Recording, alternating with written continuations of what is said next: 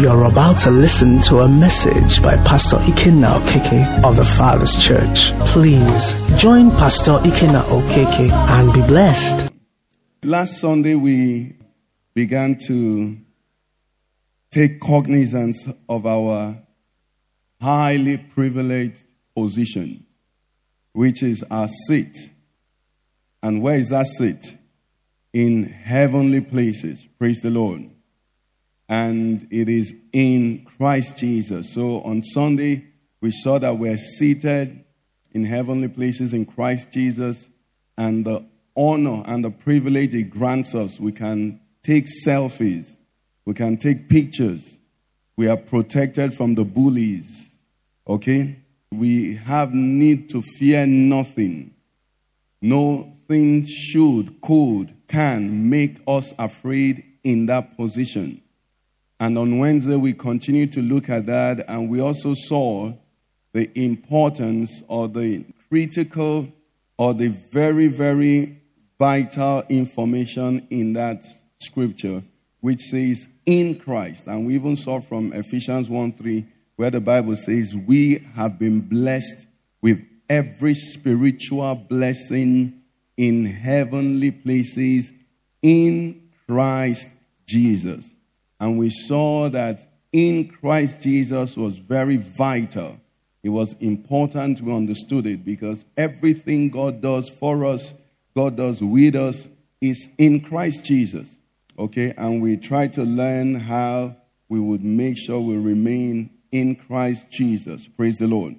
Today we want to go a bit further and achieve the place where every one of us can be said to be benefiting, to be utilizing, to be maximizing this great privilege. Praise the Lord.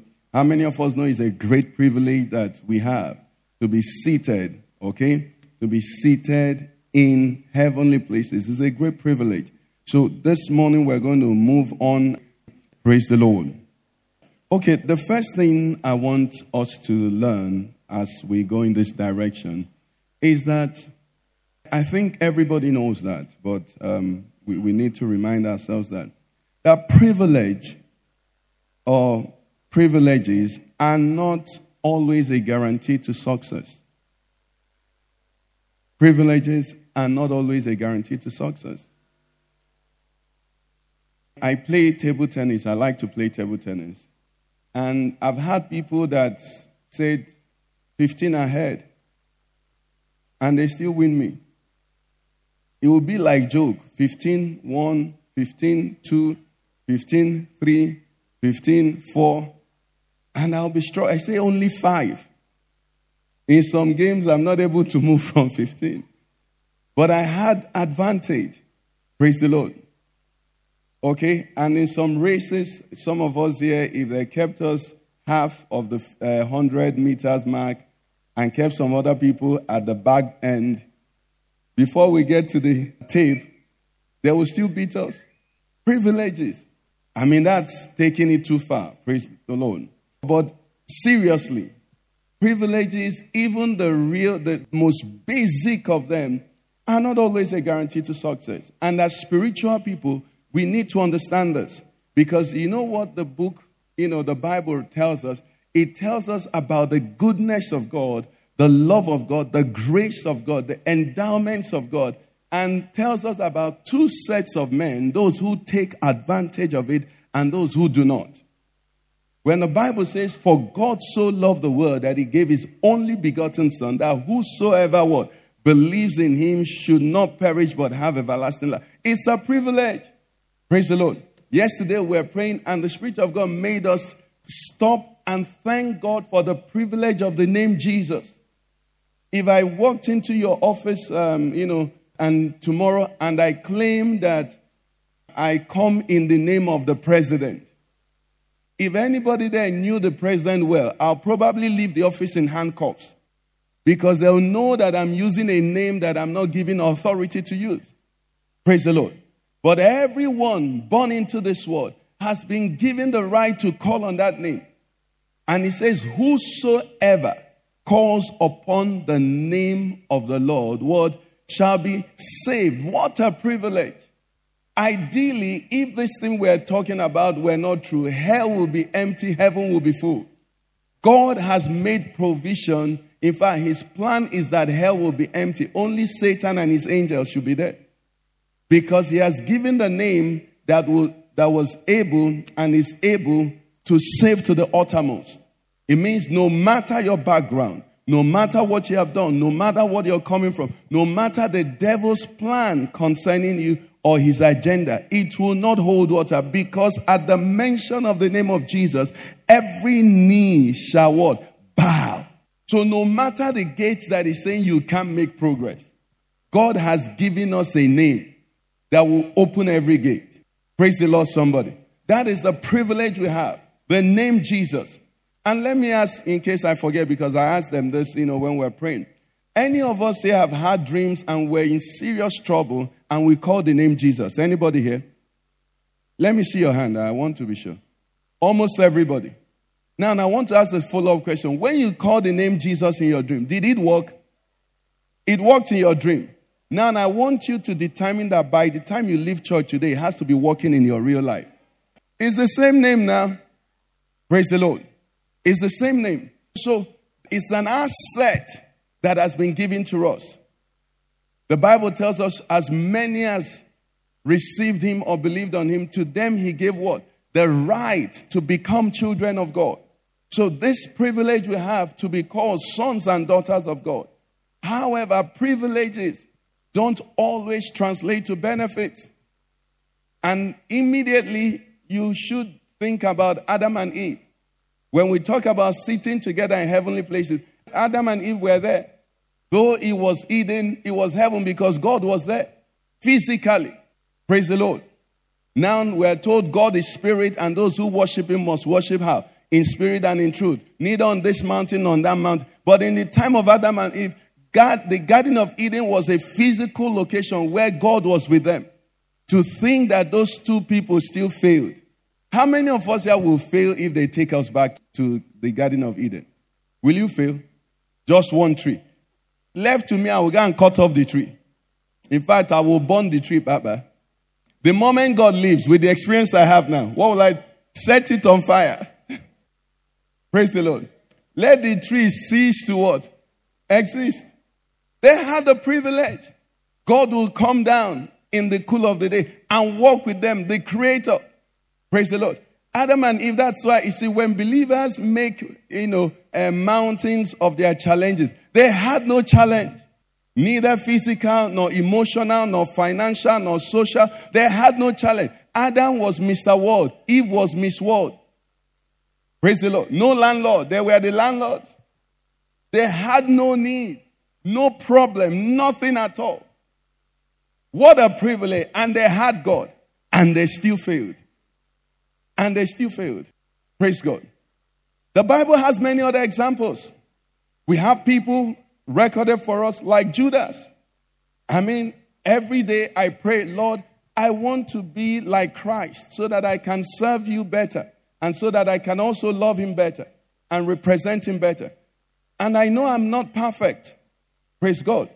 I know that, sometimes I err here and here.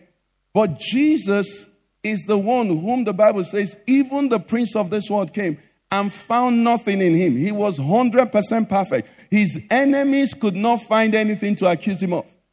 At least my enemies can accuse me of one or two things. You don't preach prosperity. Praise the Lord.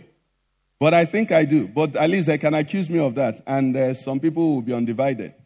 But Jesus' enemies, everything they had to say that was a bit bad about it had to be a complete lie. He was that perfect.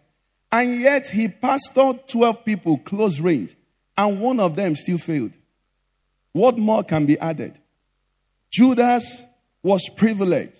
He saw Jesus walk on water. He saw the storms and the wind calm. He witnessed it with his eyes. He saw Lazarus come out from the dead. He knew that if money was his problem, he could have asked Jesus, please, there are plenty fish everywhere. Please, let gold be coming out from their mouth. Do you understand? He had no reason to fail, but he still failed because privilege is not an assurance of success. That somebody attends the best school does not mean the person will have a good grade. And having said that also, because the devil is a liar, deceiving a lot of people. Some people have become Christians and have ruled themselves out. I think Pastor Chris reminded us that when he was speaking. Because of the status they found themselves in life, because of their station in life, they've said their papa no be Dangote and their mama no be Dele Kabi. Okay, whatever it was. Okay? So these people have said they can't amount to anything in Christianity. Why? This was where I was born. This is where I am. It's a lie. The devil is deceiving you. Praise God. How many of us know Daniel? Daniel entered Babylon as a slave. And his stay in Babylon survived 4 kingdoms. Not as a slave. Not as an ordinary man. The governors, the princes, they submitted to him. In every kingdom, he was second only to one man, the sovereign of that kingdom. But he started as a slave. His background, if you trace further, why did Daniel become a slave? Daniel became a slave because the religious leaders and the political leaders of Judah failed God. So Daniel had no example. So Daniel is like where a man where they say his pastor is a criminal. The pastor is a rapist. The pastor is this, the pastor is that. But Daniel was still successful. Is someone getting what I'm saying? You go and he tells us about Noah. We can look at the case of Noah. Now, many of us in Nigeria, many businessmen, many civil servants, many public servants, many people in Nigeria say, no, you see, these things pastor says, don't mind him. He doesn't understand Nigeria. You can't survive in Nigeria unless you compromise. Noah was not in Nigeria. Nigeria is better. At least you might have 10 of 20. In Noah's generation, there was only him, his wife, and his children. And it wasn't for 5 years. Yet Noah succeeded. Tell your neighbor, you have no excuse. You can come from a family of idol worshippers. Pastor, you don't understand. I'm trying. In my family, they fly at night. I'm the only person that sleeps at night. Praise the Lord. You're trying. You can do better. You have to stop them from flying and make them walk to church with you. Do you understand what I'm saying? You see, these are things that we're going to do. What about Joseph? Some of us have ruled ourselves out because of the experiences we had earlier in life. I know most Nigerians don't tell those stories, but for those, the Americans and all of that, they tell a lot of those stories. Say, my mother abused me, my father abused me, my father left, my mother left. Now, Joseph's case was a case of family abuse. It was his brothers who sold him into slavery, not his enemies, not a foreign nation. He overheard his brothers discussing, should we kill him? And then they had mercy and sold him into slavery. So he knew from law their intent was murder, but their action was selling him into slavery. Joseph needed to go into Egypt with a permanent depression. You see, we've been hearing that word recently, and the Lord will lift every lying spirit of depression from us in Jesus' name. But you see, if there was anybody who was qualified to be depressed, it was Joseph. Imagine growing up with older brothers, and at about the age of 15, their conclusion of you is that they should kill you. Have you thought about that? Then sold into slavery, that whole thing did not stick on him. Rather, he carried himself and distinguished himself as a slave, to the point that he became the steward. That word steward there is the same thing as executive of Potiphar's house. He became the executive manager. Look at his circumstances. What am I trying to say to us today? That it doesn't matter whether you're coming from a place of privilege or a place of disadvantage. The choice you can make to succeed. I said you can make the choice to succeed. I saw somebody say, I determine I will succeed. Yes, you see, these things are very basic. Some of us work with statistics. The person before me, the person after me, the person before me. Elisha served Elijah. And at the end of his service, he got a double portion of what? Elijah's anointing. Now, Gehazi was serving Elisha. Gehazi, by mathematics, law of progression, should have gotten what? A triple portion. Isn't it? A triple portion. But instead of getting a triple portion of Elisha's anointing, what did he get? He got a triple portion of leprosy because the leprosy didn't just come on him. It was to his generations. This is a man that has seen signs and wonders. He knew story. He knew everything. He poured water. He was the one that they opened his eyes. And he saw there's what else could be done for Gehazi. Why? Because choices matter. Choices matter. And this morning, God will help you and I to make the right choice in Jesus' name. The second part of it, which flows, is because being humans, we have been given the capacity to make decisions, which is following from what we're saying. We have wills. And having a will simply says, will, okay, I have a will, you have a will, we all have a will. Having a will simply says that in any given situation, your action or reaction cannot solely be left to what happens to you. Praise the Lord. You have the right to react. So it's not what happens to you. It is your what? Reaction. Your reaction is always a choice. You know why? Because you're a moral being. You're a human being. You're a person. You're not an object. That's why we're held responsible for things we do. You can't say, this happened to me. No. Whatever happens to you, you have a responsibility to take what happens to you and do what? Process it and then respond. Now, what does that mean in the light of what we're studying? What it means in the light of what we're studying is this. No matter what you give a human being, he has two things he can do with it or two ways he can apply it. Simple. One way is to use it. And the other one is to what? Abuse it, which is abnormal use. You use, which means this is the intent, and I follow it to the way it was meant to be used. The other way is that you can get the same thing and say, okay, this is the intent, but this is what I choose to do. So you find in this case, you find people who have children, they are married, they have children, and then they abuse their children. Sexually. Do you imagine that? You have a wife. You and your wife have a relationship. You now have children. You leave your wife. You know why? Because we are human beings. We can make choices. So the man decides, or either case, decides to leave the wife and starts abusing. There are several cases of that, coming up even in Nigeria now. You find cases where a man locked up, I think one was 4 daughters, and they were breeding children for him.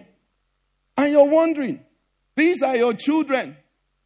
Okay? But you know why he could do that? He has a will. He can decide.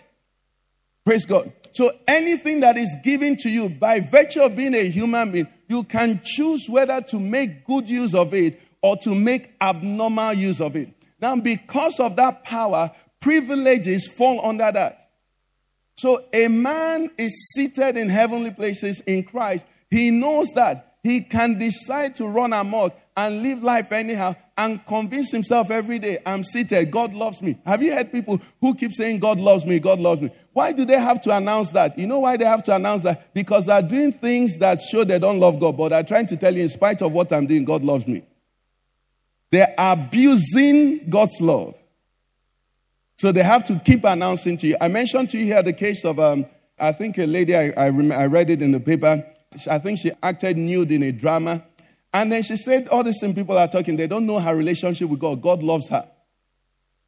Okay? Now, does God love her? Yes, God loves her. For God so loved the world. But you can abuse love. And the interesting thing is this. The things that suffer the most abuse are actually the best of things. People abuse kindness. People abuse trust. You see, trust is meant to be used. I trust you. Gigi trusts me. He says, Pastor, I trust you. Okay? So he gives me something that is precious to him to keep and says, if you have need, use it when you want. He has trusted me with it.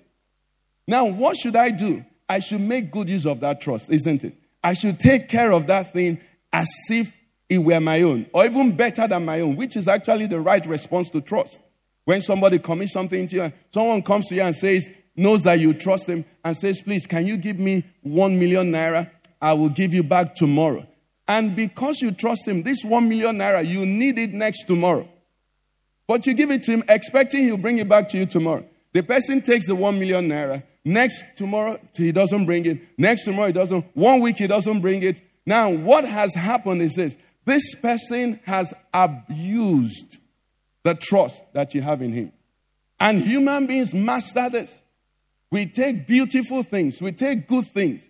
We abuse it. And then when we abuse it now, next time the person comes and says, can you give me, 1 million, I'll give you tomorrow. If you say no, what would they say now? They say, you don't trust me. How can I trust you when the trust you have what? Abused. In homes, in marriages, Bible says husbands love your wives. You can be loving your wife to the point where she is abusing the love. You can be submitting to your husband to the point where he's also abusing the submission. Because as human beings, every good thing, we can take it and make it terrible. That's why God has to still be superintending over his word. Because if not, we'll kill ourselves. Anyway, so human beings abuse privilege. The same way many Christians are abusing the privileges of faith. Listen to me. The forgiveness of sins is a privilege. It's Christ washing the feet of the disciples. He died with his blood and paid for our sins. But every day, the Bible says, he ever lives to do what? To make intercessions for us. After your salvation, everything that you do that is not, Christ still has to make intercessions. He's praying for you. Now, if you wake up every day and determine that you will punish Christ, what has that become? It's an abuse of love. It's like a father who sends his child to school and gives him money for provision. And the money should last for 3 months. After 2 weeks, the boy sends you a message, or the girl. Daddy, the money has finished. You see, as a responsible father, what are you going to do? You will scold, you will shout, you will make all the noise, but what are you going to do? You won't leave your child without money. You have to go and give money. They keep abusing, you keep giving. If that child does not get sent, a time will come, either the father's money will finish, praise God, or something else will happen, and then he will see the consequences of that privilege he's been abusing. May we never get to that point in Jesus' name. Because you see, why is that so? The devil had been privileged like us before. You see, the devil is coming from where we are going to. So he knows he's fighting us tooth and nail. He makes sure that we abuse the best of things. If you check yourself now, those of us that are here, if you check your friends that you're not very happy with, these friends you're not very happy with, check well. They are your friends that have been good to you before. You see, if someone from the outset is mean to you, you find out that you really never have problems with the person. It's abuse of relationship. You just know that this person, we're not close. I never understood him. Do you make that statement? That guy, no. But someone that there was something going on. After some time, something happens and you say, I thought we were like this. What has happened is that trust, that relationship, whatever it is, has been spoiled by reason of human involvement. Let's take, government office in Nigeria. We all know that our legislators and most of our government people are the highest paid in the world. Now, that should be a privilege. It means that with that kind of pay, corruption should be far. Do you understand? With that kind of pay, I read recently the retired Chief Justice in Nigeria, I think gets about $2 billion just cash, apart from the other benefits that come. Their houses, their cars that are replaced and all of that. $2 billion just cash. So you would think that we should have the most uncorrupt judges. But you see, all that doesn't happen. Why? Because give a human being something, no matter how beautiful it is, because they have a will, they can take it and turn it upside down. We have cases now. The reason kidnapping is not stopping soon in Nigeria is that it's not just the criminals that are kidnapping. The people with official guns and official means are assisting them. That's why it's become the way it is. It's abused. And when privilege is abused, it's hurtful. Which major criminal in Nigeria did we not have collaborators with the police? Someone mentioned Anani recently. And what's his colleague's name? Osumbo. These people worked in concert. You can't. Our brother Evans, you see that here in police, if the people with privilege, would Take that privilege and use it rightly. The world will be such a better place. But let's leave the people. Let's talk about Christians. Praise God. So as believers, we have been given the sweetness, the sweet privilege of being seated in heavenly places, of having this fellowship. You know, Mabuchi rounding up was talking about the beauty of Jesus. The sweetness of having relationship with Jesus is that Jesus can give you joy when there is no money in your pocket. Jesus can give you joy when there is no food on your table. You see, because the songwriter says his loving kindness is better than what? It's better than life. So having Jesus, you know, the old school singer says, as long as I got King Jesus, I don't need nobody else. You see, Jesus should satisfy. But do we find that happening in our time? Why? Because we take Jesus and we put him on one side and say, now Jesus, I go chop. Yes, you should chop Jesus, sir. Praise the Lord. Oh, yes, you should. You should. If you understood all he was about. So the reason we don't benefit from is because of abuse. We take it, we abuse it. We take faith, we abuse. Faith is a strong factor given to us as believers to operate. But when faith begins to be used to claim somebody's car, somebody's wife, you come out, you say, I claim it. Claim it for where do you want to go with it? You're claiming it to take picture. Take picture with it where it is. I get it what I'm saying. You're claiming it to boast. The Bible says all things are yours. Have you read that in the Bible? All things are yours. Your brother's car is your own. The only thing is that you can't drive it without permission. Praise the Lord. You see, there are provisions made in the scripture. If you're a believer, you know, thank you Holy Spirit for this illustration. If you're a believer here, you're trusting God for a life partner. Every marriage we announce in church here, you should rejoice over it. Because every sister that gets married is your sister that is marrying. That's the provision given to us. He says when one is up, what is up? All are what? These are provisions. When one is successful, we are all successful. You can put the enemy underneath your feet. You come as a believer, you look at your brethren, you say, Lord, I bless you for your work in their lives. You can read the epistles of Paul. Many times he was blessing God. He will be in prison. He will be blessing God. He said, as I remembered you, the Philippians, as I remembered you in Galatia, joy fills my heart. He's not remembering that he's in prison. He's remembering that his brothers are doing well. And then he's rejoicing. Those are assets given to us to walk with as believers. But now it doesn't work because we've been taught the gospel of me, myself. Even hallelujah, when you are shouting hallelujah to God, is with a private intent. The biggest hallelujah will go with the only miracle here. Meanwhile, God is El Shaddai. He can give everybody miracle. So to get people to shout hallelujah now, it has to be that he has to be louder than your neighbor's own. Praise the Lord.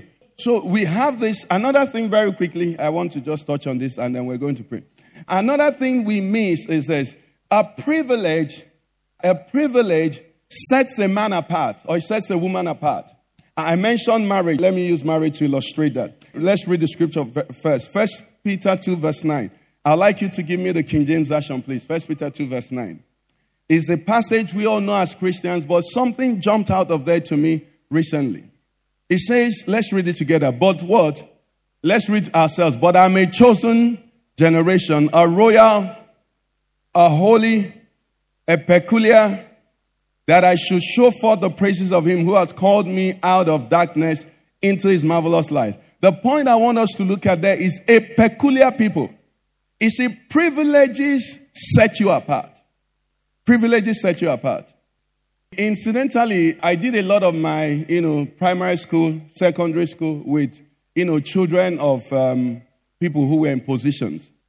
Now, in secondary school, I remember the governor's son was, my classmate. Because he was governor's son, he couldn't go where I could go. They hadn't started kidnapping then, no. But he couldn't go where I could. I could go to many places that he couldn't go. Simply because he was what? The governor's son. It was not safe for him. It wasn't safe. Now, he had the privilege. So the driver brings him to school. There's an SS man that waits for him in all of that, which we wish for. But then after school, when we go, down to do some other things, he cannot go with us because governor's son cannot go there. Now, as believers, the privileges we have being seated, I think Pastor Law also referred to, in high places or heavenly places, constrains us. There are some things we can't do. The other day we were talking to workers, and if you're a member of this church, about alcohol. Now listen, don't argue with me about whether a Christian should drink alcohol. It's about levels in life. A pilot does not drink alcohol going to fly. Now, are you trekking? Do you understand what I'm saying?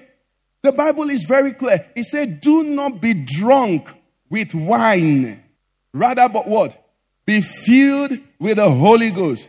Do you want to compare 1% of wine and 1% of Holy Ghost? That verse simply implies that the proportion of Holy Spirit you have is inversely proportional to the quantity of wine in your system.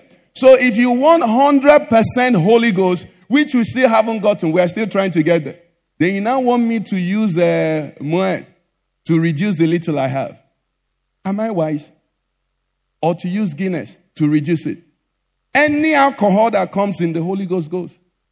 So why should you think about it? And it's not for everybody. I don't tell this to everybody. I don't know why I had to say this now. I don't say it to everybody, because everybody's not at the same level of privilege. When you board the flight, you know, on international flight, especially if you're on business class, they can get you drunk on the air. But they won't serve their pilot. You know why? Because you are at a low level. They respect their pilot more than you, so they'll give you alcohol to shag. And then make sure that their pilot is clear-headed.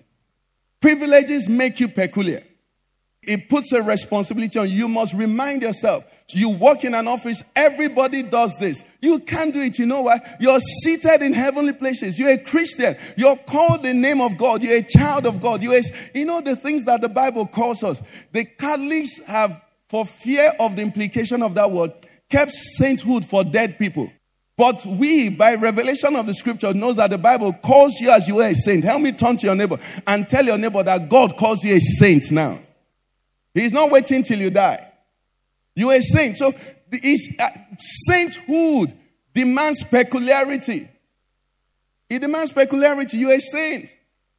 You're a Christian, Christ-like. You're a follower of Christ. You're people of the way. Those are the things the Bible calls you. You're citizens of heaven. I notice that in any community, in any country, there are some citizens that don't live in particular places. Have you ever seen an American living in Gwagwa, Karimu? They never live there.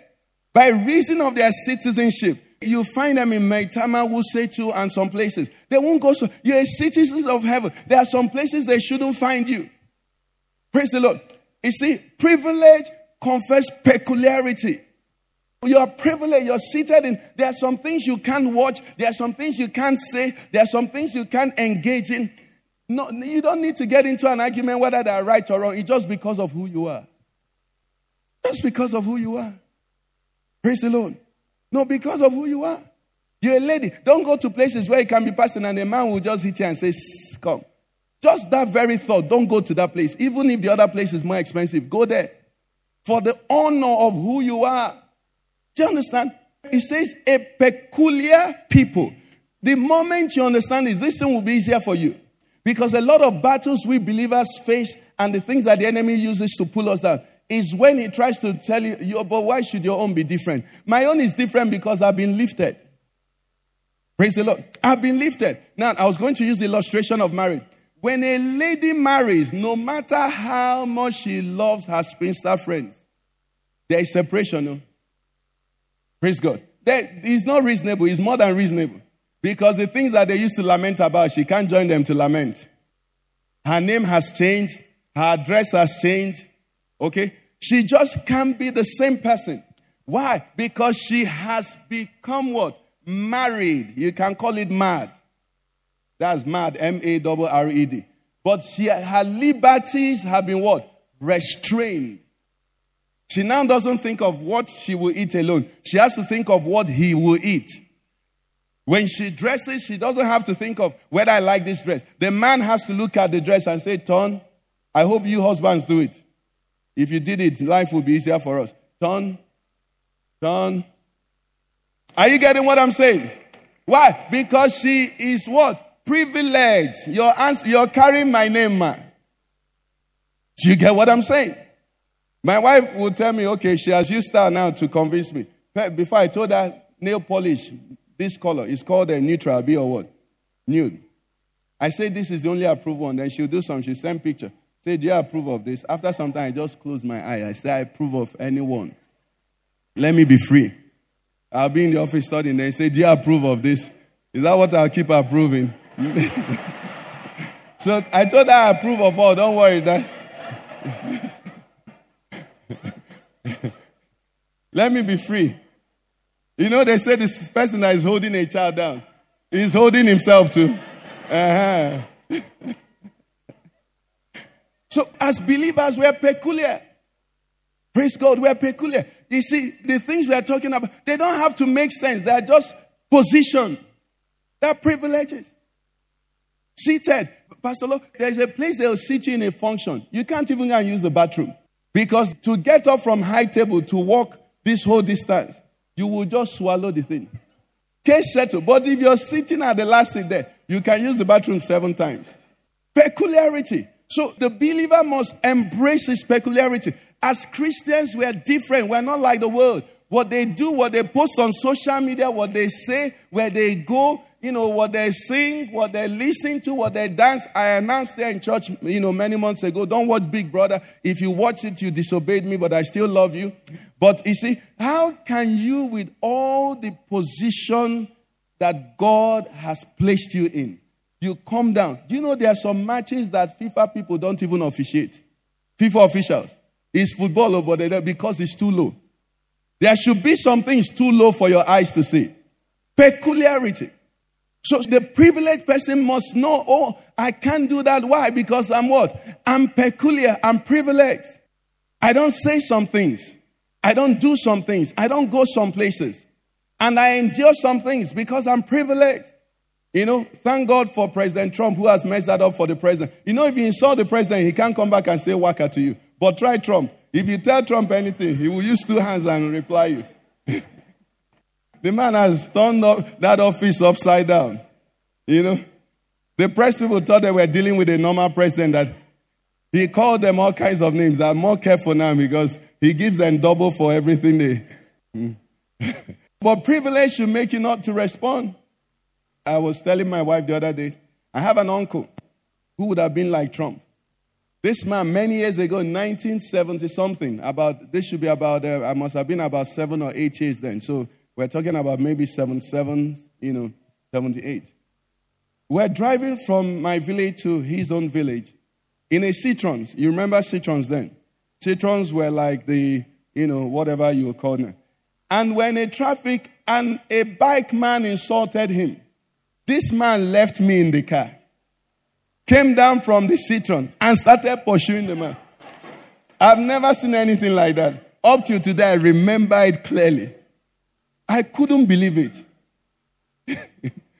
He's almost 80 years now. If he comes here now, he's talking with you 5 minutes, you'll forget his age. You understand? But there are extremes. But really, there's a type of car you'll be in. If an Okada man insults you, wave to him. You're not on the same level. Praise the Lord, somebody. So believers, we must know we're a chosen generation. We're a royal priesthood. We're not ordinary. Don't be asking, can I date? Can I kiss? Can I hold? Can I do this? No, now you're royalty. Praise the Lord, somebody. You're royalty. The king thinks highly of you. The populace, they look up to you. You're peculiar. There are some things that in your workplace shouldn't be mentioned. They should know when they're discussing some things. I pray for everybody who works in an office here that the Lord will promote you, that there are some things your colleagues can't discuss where you are. They're talking something, you come in, they keep quiet. They know a holy man, a holy woman has come in. That's what it is. Praise the Lord. Okay. The other thing that we need to take note of, very important, is that privilege or position is meaningless where there is no point of reference. And this I will explain. You see, one of the passages we read on Sunday, Ephesians 2, verse 1 says, and you he made alive who were dead in trespasses and sins. Verse 2 says, in which we once walked according to the course of this world, according to the prince of the power of the air, the spirit who now walks in the sons of disobedience. Now, what am I saying? If I wanted to say that you came first in the race that was run yesterday, You see, the normal reaction is to rejoice. Ah, he runs fast. Praise God, isn't it? But when you now ask, who did he run with? And they say he ran with crippled men. He ran with some blind men. And he ran with some lepers. And he came first. Will you still say he came first? But did he come first? You know why? The subset of the race has made nonsense of his first position.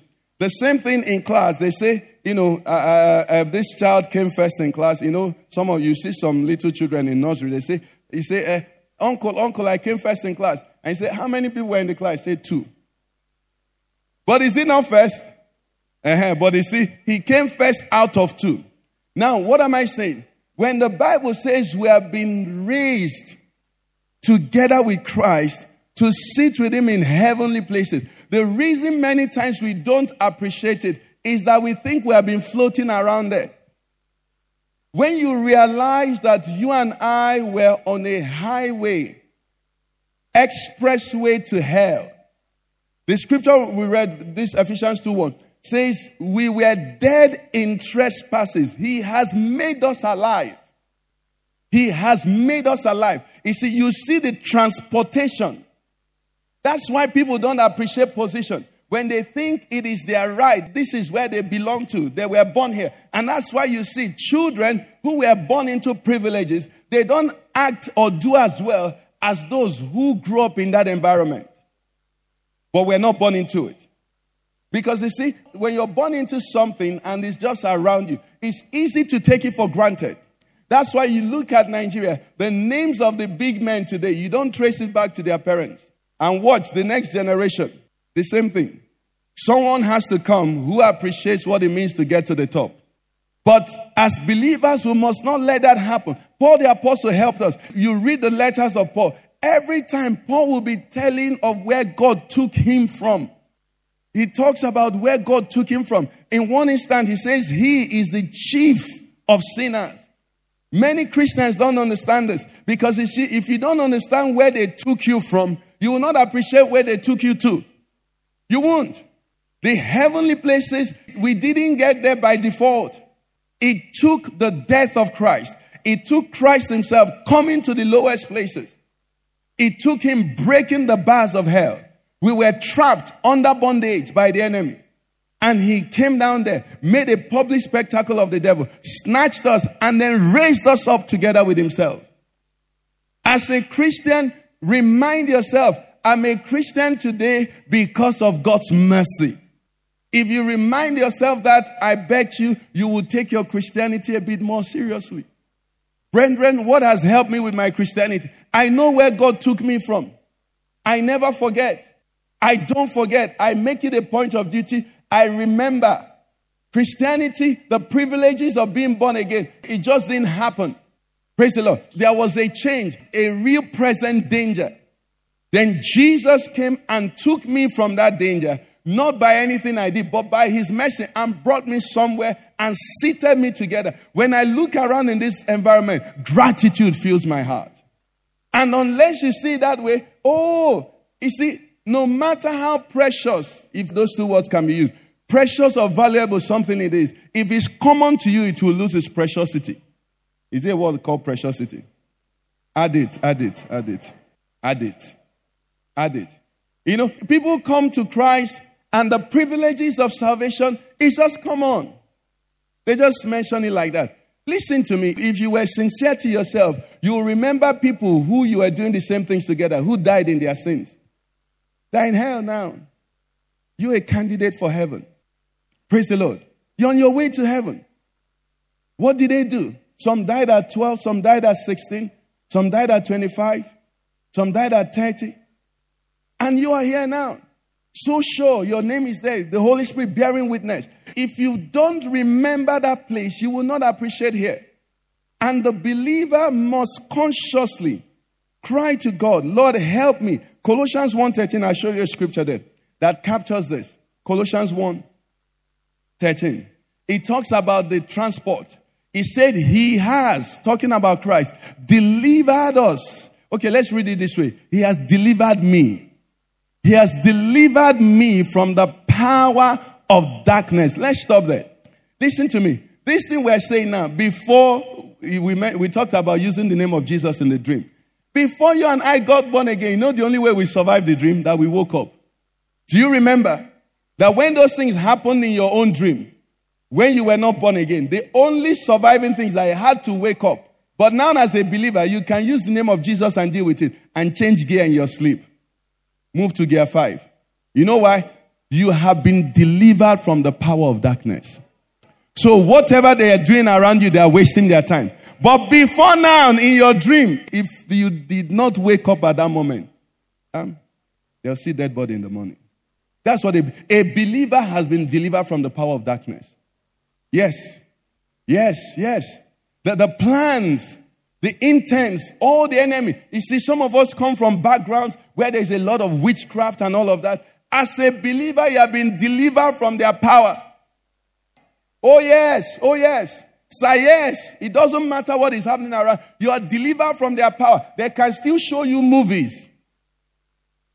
Praise the Lord. Birds can still come and fly to your window at night.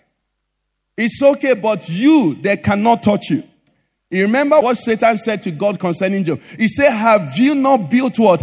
An hedge round about him. Every born-again Christian has an hedge round about him. He's covered by the blood. But that the hedge is there doesn't mean that a goat will not be banging on the hedge. The danger is that when the goat bangs on the hedge, you go out of the hedge to see what is going on. Don't go out. Just know that you have been delivered what? From the power of darkness. They can wish, they can imagine, they can plot. You know, they can hear stories. Your sister who is not born again can call you shaking. I dreamed this dream. Tell her it's a dream. In reality, I'm seated in heavenly places in Christ Jesus. I'm covered by the blood of Jesus. Nobody can harm me in him. Do you understand? You're delivered. That's what it is. But it didn't stop there. It says, and what? Conveyed us.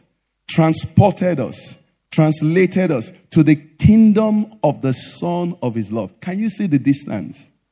So when I'm in this kingdom and forget where I was delivered from, I will not make use of it. And that's why many Christians are. But we are getting wiser. It's about distance. It's about translation. It's about what I've been brought out from. It's about what I've been brought into. I'm now a citizen of heaven. Part of the scriptures we looked at last Sunday, Colossians 3:1. It says, since then you're seated in heavenly places where Christ is. Saints, he's saying, this is your new location. It brings an attitude. It brings a mindset. You're now, I'm not who I used to be. I've been raised with Christ. So whatever is happening there, you look at it differently. Your friends that are still there, you look at them with compassion and mercy.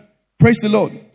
Okay, so position is meaningless without a point of reference. I told us this many years ago. When we first got this land, the first fence we built, we wasted our money. You know why?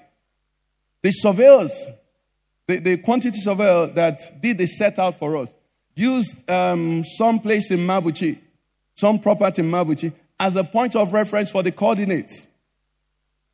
So when, the other neighbors were coming, I realized that the things were clashing. Until we had to go to the national stadium and take the coordinates from there. And even though the figures were right, if the point of reference was wrong, everything was wrong. When you see Christians who think that sin is a joke, they can never get their Christianity right. I'm telling you, any person you listen to and makes little of sin can never get his Christianity right. The Bible says, for this purpose was the Son of God manifest, that he might destroy the works of darkness. The works of darkness is not poverty. It's not sickness. Those things are not. He came, he said he came to steal, to kill, and what? His agenda was to hold man apart from God. And anything he would give man to keep him apart from God, he would do that. Praise the Lord. So this is Jesus' agenda, to break the hold of sin on us and bring us into the glorious liberty. What does liberty in Christ mean? Liberty in Christ means to live like Adam should have lived. No constraint, just worshiping God. Just honoring God. So the point of reference, very important. And finally, since we've mentioned Satan, we'll deal with him. I saw something in the scriptures which will help us. Revelation 12, 9 and 10. And then we'll go to pray. Revelation 12, 9 and 10. Verse 9 says something. It says, so the great dragon was cast out, that serpent of old, called the devil and Satan, who deceives the whole world. He was cast to the earth, and his angels were cast out with him. Let's read 10. Then 10 says, then I heard a loud voice saying in heaven, now salvation and strength, and the kingdom of our God and the power of his Christ have come. For the accuser of our brethren who accused them before our God day and night has been what? Cast down. Glory to God. In these two verses, if you can put them together, I saw something which helped me also. And going back to Genesis, I saw it happening there. I saw that the devil has two primary jobs he does. In heaven, he does something day and night. You know he has no power. So the only thing the devil does in heaven, for some of us who don't know, the devil still has access there. Okay? What does he do? The Bible says he accuses you and I before our God. How many times? Day and night. Now, for him to accuse us, what is he accusing us for? Go back to verse 9. So the devil will come on earth and deceive us, and then will run to heaven and accuse us. Are you seeing it? He will come on earth and do what? Deceive us. Then he will go to heaven and do what? Report us. How many of us have had friends like that? They lead you to say some things. And then when you say it, they now quickly go and say, this is what it is. They learn their job well. He comes to the earth and does what? Deceives. In fact, look at that statement. It says, deceives the whole world. It means as long, that's why the Bible says, love not the world, nor the things that are in the world. For he that loves the world, what? The love of the Father is not in him. He deceives not some of the world. He deceives the professors. He deceives the enlightened ones. He deceives the religious ones. He deceives the uneducated ones. He deceives them, each one according to his level. But he deceives the whole world. And then goes to heaven to do what? To accuse. What do we learn from that? What we learn from that is this. When I'm considering a course of action, and the facts are presented before me, I must know that there is an advocate of evil speaking to me.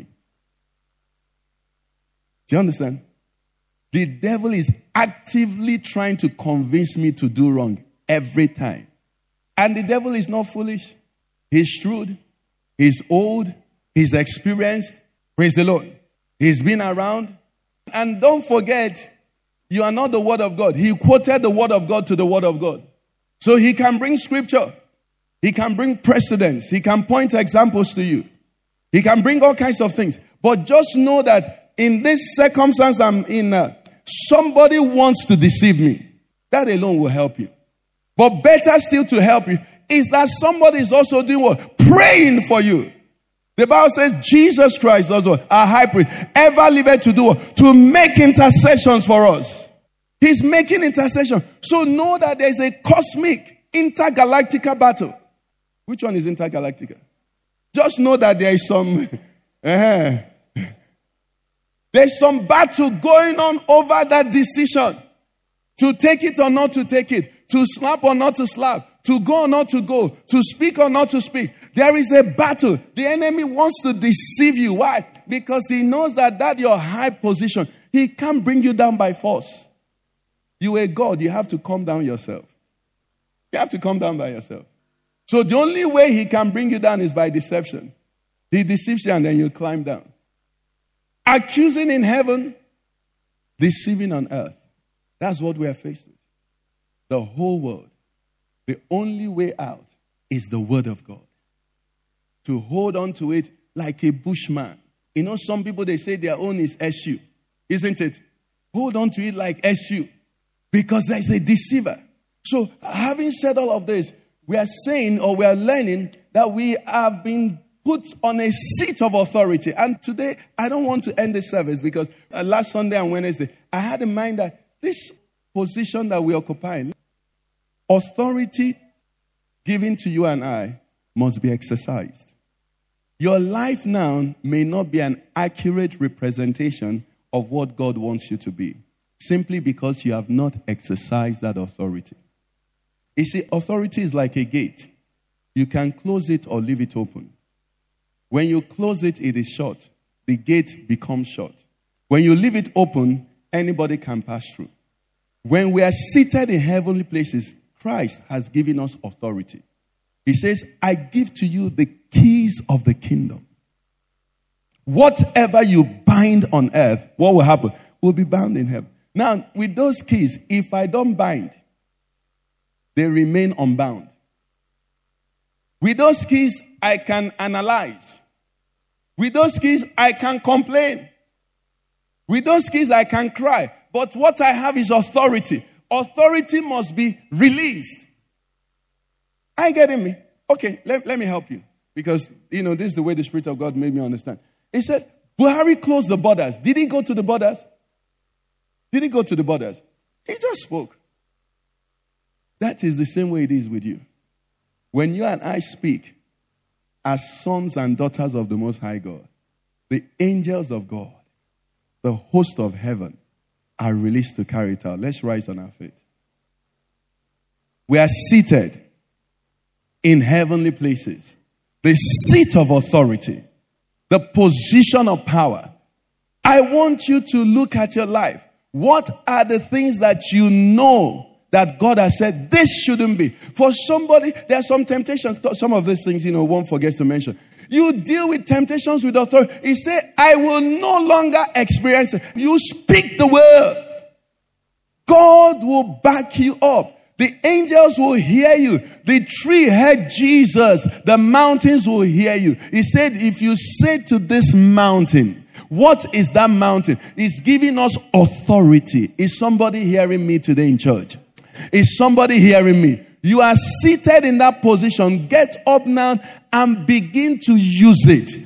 Are there circumstances, are there situations that you know are contrary to God's will in your life? Then I beg you, today is that day. No need for argument. The Bible says, since the time of John the Baptist, the kingdom of God does what? Suffered violence. And the violence they take it. What does that mean? He said it permits breaking. It permits, access by force. Now, with the authority you and I have, you must end some things that you don't want again. No more analyzing them. Speak the word of God. This is what we have. I want you to do that for yourself now. I give you a few seconds before we go to the next. You must. There are some of us, the enemy is playing mind games with you. Tell the devil that your mind is sanctified. No more will you condone. You cannot, you will not, you shall not have access to this mind. I am joined with Christ. I'm joined to Christ. I am a Christian. You cannot try me. You cannot visit me. My marriage is sealed in the blood. No devil, no person, no woman, no man. Listen, decree it. I'm under the blood. My life is hid with Christ. I speak concerning my home. I speak concerning my family. I speak concerning my career. I'm a child of God. I am born to be above and not beneath. I will be distinguished. In this career of mine, I will be unstoppable. The glory of the Lord is upon me. No weapon formed against me shall prosper. Every tongue that rises up against me, they will be condemned. They will not be granted access. They will not be heard. I am a child of God. It is authority. When you're seated in heaven, you have access.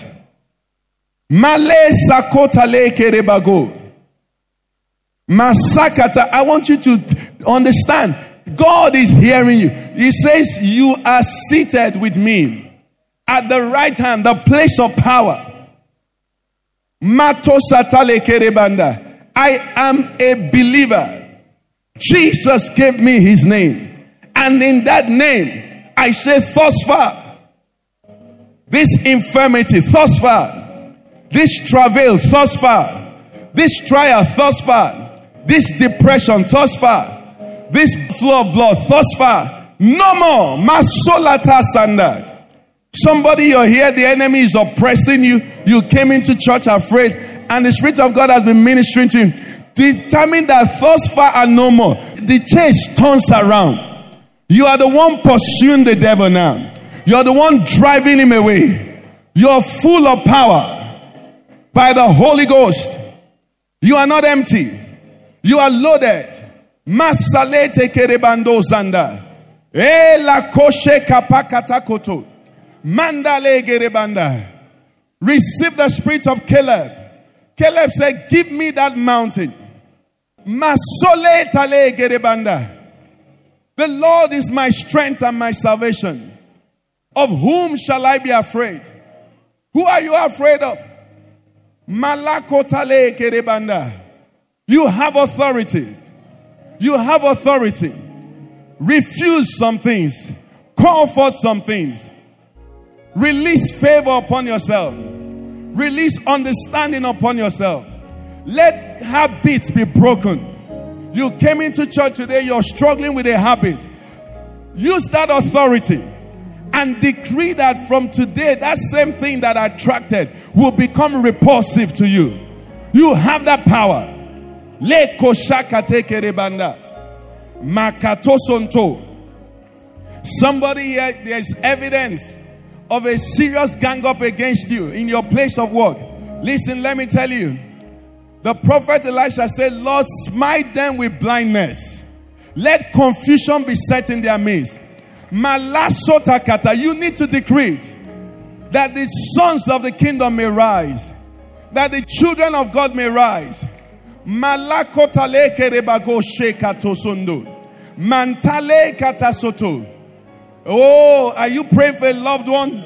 Bind the spirit of deception over that person. Release the person. Let his eyes be open. Pray for that husband. Pray for that wife. Pray for that child. Satale kerebanda. You and I have authority. Christ has called us. We are seated in heavenly places.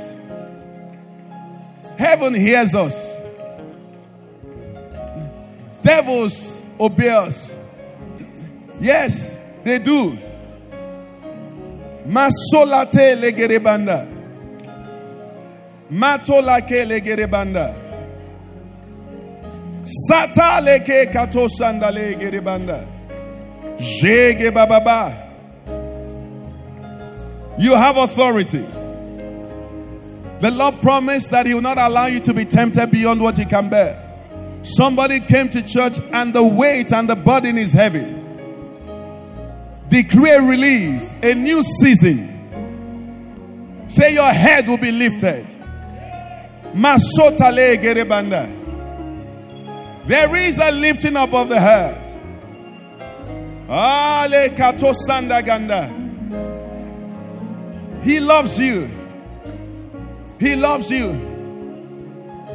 King Ahasuerus gave Mordecai his ring and said, you know what Haman planned. You write your own decree. You know what you've been going through. This morning the Lord is saying, write your own decree and seal it with the name of Jesus.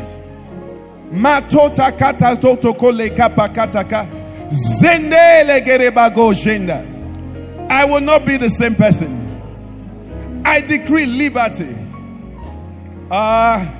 Se kapa kata kato soto jege baba baba baba makato sonto makale kereba go shende.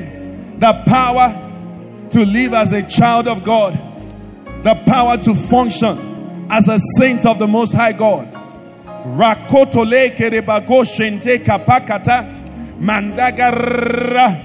You a man here, you a husband, open the doors of access that will make you rule as a man in your house. Be the provider in that house. Be the guide in that house. Be the champion in that house. Be the representative of Jesus in that house. Let there be restoration of dignity and honor. Masotale kerebanda. You're a woman in your home. Release the showers of glory, the beauty of the Lord, to be the warmth in that environment. Masola takale kerebanda. Begin to thank the Lord. Begin to thank Him. Tell the Holy Ghost, forever I need you. I need you. I need you. Always. I need your power. I'm a vessel. I'm a vessel full of power. Be the treasure from the Lord. Today the Lord is declaring over to you that you're a vessel of the Lord. And you have the Holy Ghost inside of you. Circumstances must change in your life. Circumstances must change because of you.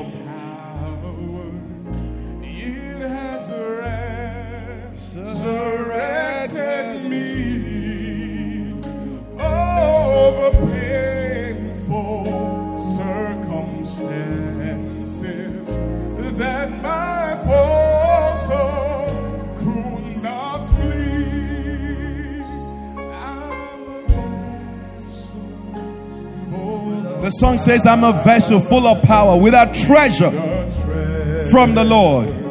Declare that over yourself. You are a vessel. I'm a vessel full of power with a treasure from the Lord.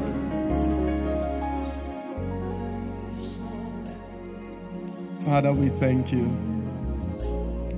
Before we leave this segment of the service, Psalm 149. When you go home, you can read from verse 1 to 9. But I'll just read from 6 down to 9. And it says, let the high praises of God be in their mouth, and a two-edged sword in their hand. To do what? To execute vengeance on the nations and punishments on the peoples, to bind their kings with chains and their nobles with fetters of iron.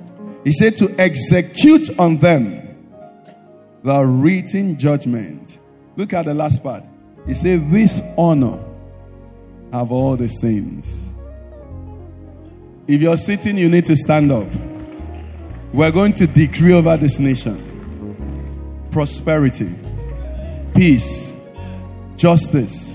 How many are tired of bad news? Deaths and deaths and deaths. It shouldn't continue. How many are tired of wicked rulers, corrupt rulers, insensitive leaders? Begin to decree now. No more. No more. No more. This nation is blessed. Our country is blessed. Nobody will separate us. The north will love the south. The south will love the north. It won't matter our religious affiliations. We will live in peace. We will live in peace. Every sower of discord, every deceiver, every plot, every agenda to divide us, to take advantage of us, we decree thus far and no more. And no more. And no more. Amen. Thus far. And no more. Amen. In the name of Jesus. Amen. I'm sure you have heard that one of the reasons the war on terror, I was reading the security report, security conference, not report. And two of the governors were saying that Boko Haram, that the military, the security people know where they are. The traditional rulers know where they are. The citizens know where they are. So why hasn't it ended? We don't care. We're going to decree. Whoever is benefiting from Boko Haram, they must... I don't even know how to decree it. What am I saying? It means that people are still dying because people are still permitting it. Let's add all of them together so the Holy Spirit will lead you. Kidnapping is the way it is now in Nigeria because the people that you report to are also benefiting from it.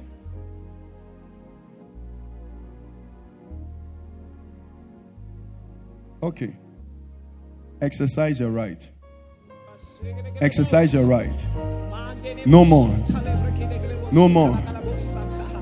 No more. Every beneficiary of iniquity, of bloodshed, of lives being destroyed, we set a warning.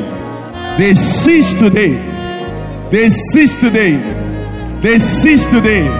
They come to repentance, or they will not see. They will not see good again. They will not see clearly again. Every sponsor, masote kato soto soto, jekapakata soto soto, makata soto soto. Every sympathizer, latosata, amongst the kidnappers, for the kidnappers, amongst the terrorists, amongst the Fulani headsmen, amongst the bandits, and every sympathizer, we declare lack of peace. We serve them notice. As children of God, we refuse to permit it again. The innocent will not continue to suffer under the hands of the wicked. We release the angels of God to move to the four corners of this nation and begin to terrify the carpenters of heaven. We release them over this nation.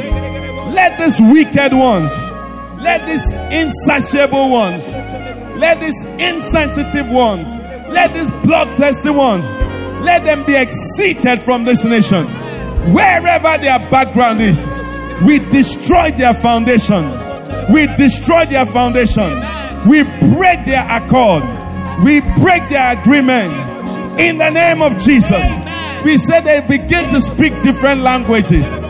Amongst their groups, we say they become uncoordinated. We'll destroy their unity. We'll scatter their harmony. In the name of Jesus. We speak freedom to Nigerians. We decree peace to Nigerians. We speak love amongst Nigerians. In the name of Jesus. Let there be brotherly love. Let there be neighborly love. In the name of Jesus. Let us dwell in peace. Let us dwell in unity. Let there be prosperity. In the mighty name of Jesus. Father will receive it of you. And for those that they are placed in authority, Lord will bring them before you. Lord, your word says righteousness exalts a nation, but sin is a reproach to any people. Today we bring them before you. Let them make the choice. Today is a day of salvation. We don't know how, but stir their hearts. Let them who have done evil repent. Amen. And begin to do good from today. Amen. In the name of Jesus. Amen. Father, those who will not turn, when Pharaoh refused to let your people go, Lord, you taught him a lesson. You are the same yesterday. You are the same today. We're going to decree any person in position that is working against the prosperity and the peace of this nation, let the Lord weigh him or her and determine which side he will fall. We won't tell the Lord what to do. But every man or woman in position today now, making a decision against the prosperity, against the peace, against the progress of this nation, let's hand them over to the Lord. Weigh them in your balance. Weigh them in your balance. Weigh them in your balance.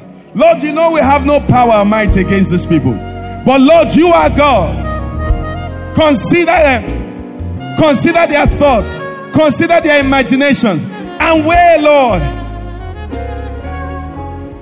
Have mercy. Set us free from corrupt and evil men. and heal our land. Thank you, Father. Thank you, Father. Blessed be the name of. Let's just appreciate the Lord. Let's appreciate the Lord.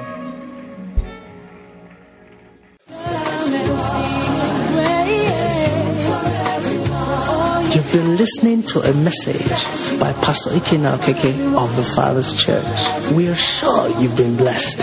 We invite you to worship with us at Eden Center, Barnex Gwarinpa Expressway, near Next Kashinkari, Abuja. For telephone 09-290-9000 or 0703-1588-404. You can find us online at www.thefatherschurchonline.org. God bless you.